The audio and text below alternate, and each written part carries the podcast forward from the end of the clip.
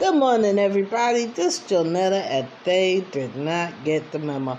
You know, I just remembered my niece. She is a very special, innocent, very special person, and I love her dearly.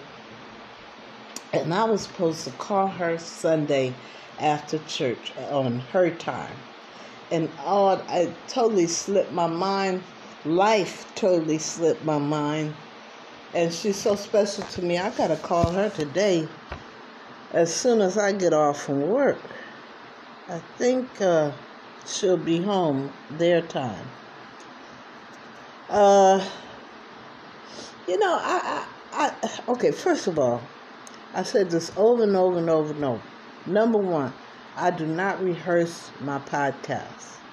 My podcast is off the cuff. It's like uh, the conversations that you have when you're standing on a corner waiting for the light to change with a stranger um, in agreement with how things are going in this country. Or it's like the conversation you have at the breakfast table with your family members or a neighbor. It's equivalent to what I'm trying to say is none of my podcasts are rehearsed. I have never rehearsed. What I say to you, I just, it's an opinion. And opinions are like butts. Everybody's got one.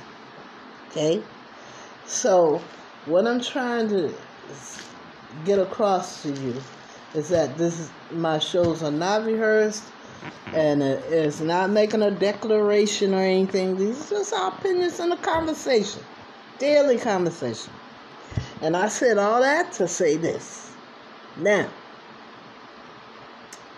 I have a family, well, my family is in Florida actually, but I have a family member in Florida that notices every time they send one of those uh, rockets up, her communication devices get all willy nilly, you know, out of whack.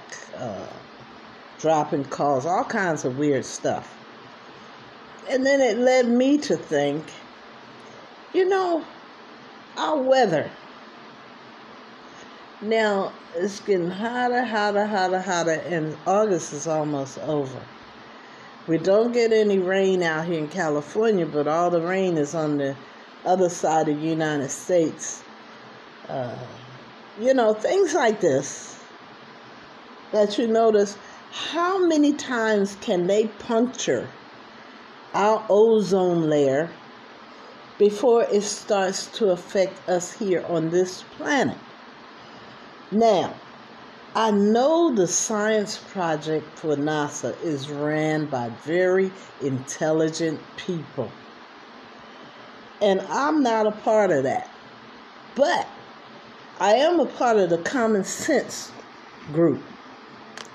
And it seems to me that the more they puncture the ozone layer, layer, the worse our weather gets, or unpredictable weather, or catastrophic weather, the more they puncture the ozone layer. Now, they, you can't blame this global warming on us. We don't have the money. We're not the manufacturers. We don't have the money to affect any element other than our personal waste from our house and our bodies and our families. Those are the only things that we have control over. So, I notice in the weather out here is getting hotter, hotter, hotter, hotter, hotter, hotter. It's almost over. Summer's almost over.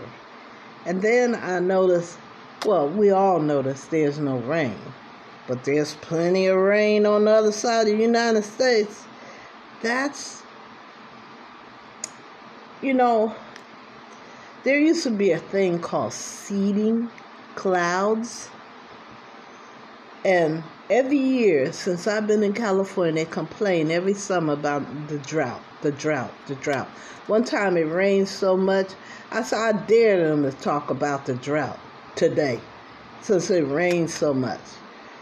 Even though nobody heard me, is you know, but it was so much rain, ain't no way in heck it could still be a drought. I thought I was going to have to backstroke to my job, you know? Anyway, to make a long story short, all of these things affect our weather. You know, you used to could tell your tell tell time by the weather. You know, every four months, the seasons. Uh, summer, winter, spring, fall. We can't do that now. And, it's nothing that the average citizen is doing. We don't have money to send nothing up in space. Actually, they don't even want us with them up in space. They have not invited a poor person to go up in space yet. Anyway, to make a long story short, I, in my only opinion, my lowly opinion, my unintelligent opinion, thinks that these weather conditions are being perpetuated by them trying to go up in space. They haven't even conquered the ocean yet. How do they think they're uh, to, to, to conquer space? Jacques Cousteau went all over the ocean and still parts of the ocean. At that time, they didn't have the machinery or equipment or devices to take them to depths that we cannot go as human beings with all our machinery, with all our clever apparatuses. There are some places in the ocean that we can't go yet, not without help from outside uh, equipment. All of this conversation is about, for those that are in that field, could they consider that the weather might be affected by things that they're sending up into space. And like I was beginning to say, they I know these guys are scientists, they're brilliant. And I'm sure they know stuff that we don't know that they're not telling us so we don't panic, so they can continue to do their exploration into space. I say explore the oceans first then you're qualified to explore space. Um, anyway, I, am going to let that go. That's just my opinion. I'll play you some music.